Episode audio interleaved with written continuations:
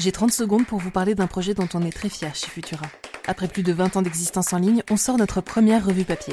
Un bel objet sur les sciences pour comprendre le monde de demain à découvrir début 2022 et dès à présent sur Ulule. Secret de la Lune, intelligence artificielle, agriculture et thérapie génique, explorer quatre thématiques à travers des enquêtes, des interviews, des tutos et bien plus encore. Le choix d'un financement collaboratif, c'est la garantie d'une information indépendante et transparente. Alors rejoignez les décodeurs de savoir en allant découvrir le projet dans le lien en description ou directement sur Ulule, le mag Futura.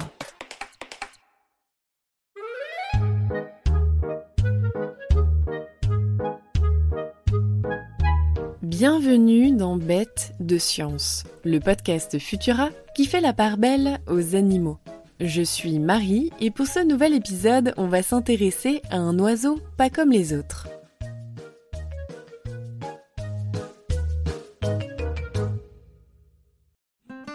Le cacatoès est un drôle d'énergumène.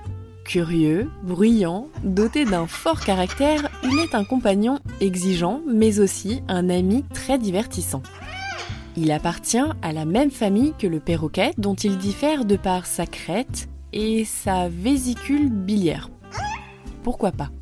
Cet oiseau, pouvant atteindre jusqu'à 60 cm de hauteur, est originaire d'Indonésie et d'Australie, et il devrait son nom au malais kakak, qui signifie sœur, et tua, qui signifie vieille.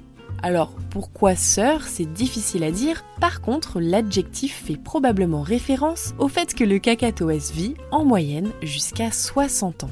Il en existe de nombreuses espèces, mais son signe distinctif, comme on l'a dit, c'est la crête de plume qu'il porte sur la tête. Une huppe qu'il peut dresser quand bon lui semble et qui lui sert à exprimer toutes sortes d'émotions, comme le fait qu'il se sente menacé ou qu'il témoigne de l'intérêt à une situation.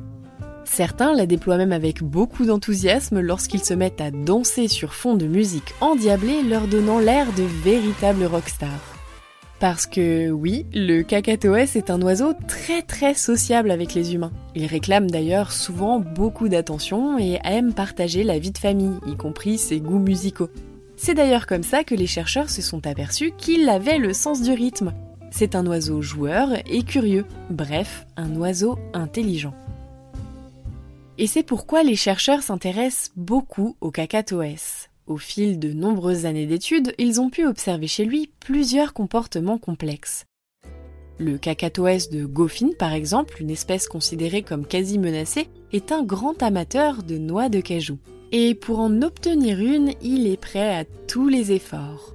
Lors d'une expérience, les chercheurs ont placé plusieurs de ces volatiles devant une noix de pécan, en leur faisant comprendre que s'ils acceptaient d'attendre un certain temps sans la manger, ils recevraient une noix de cajou à la place. Si, en revanche, ils mangeaient la noix de pécan, ils ne recevraient rien en plus. Or, la plupart d'entre eux ont su résister à la tentation afin d'obtenir leur récompense préférée une fois le temps écoulé. D'après les éthologues, ils seraient les seuls oiseaux capables de résister ainsi à la solution de facilité. D'autres cacatoès sauvages, des cacatoès à huppe jaune qui vivent et prospèrent dans les villes de l'est de l'Australie, ont eux récemment attiré l'attention des chercheurs. Ceux que certains n'hésitent plus à surnommer aujourd'hui les plus humains des oiseaux se sont montrés capables d'apprendre à ouvrir des poubelles pour accéder à une nouvelle source de nourriture. Mais le plus étonnant, c'est que les premiers à y être parvenus ont ensuite rapidement été imités par d'autres. Au fil des mois, les cacatoès ont même développé différentes techniques pour soulever les couvercles.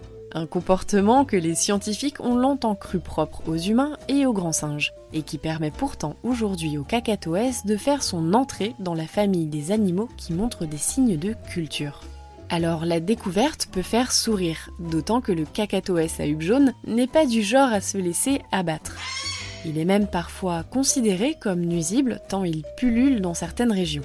Mais le fait qu'il se montre à même de modifier son comportement pour trouver de la nourriture donne de l'espoir aux chercheurs dans les efforts pour préserver d'autres espèces plus en danger, comme par exemple le cacatoès banksien qui vit au sud-est de l'Australie. Autre comportement surprenant, celui du cacatoès de Goffin sauvage observé du côté de l'Indonésie.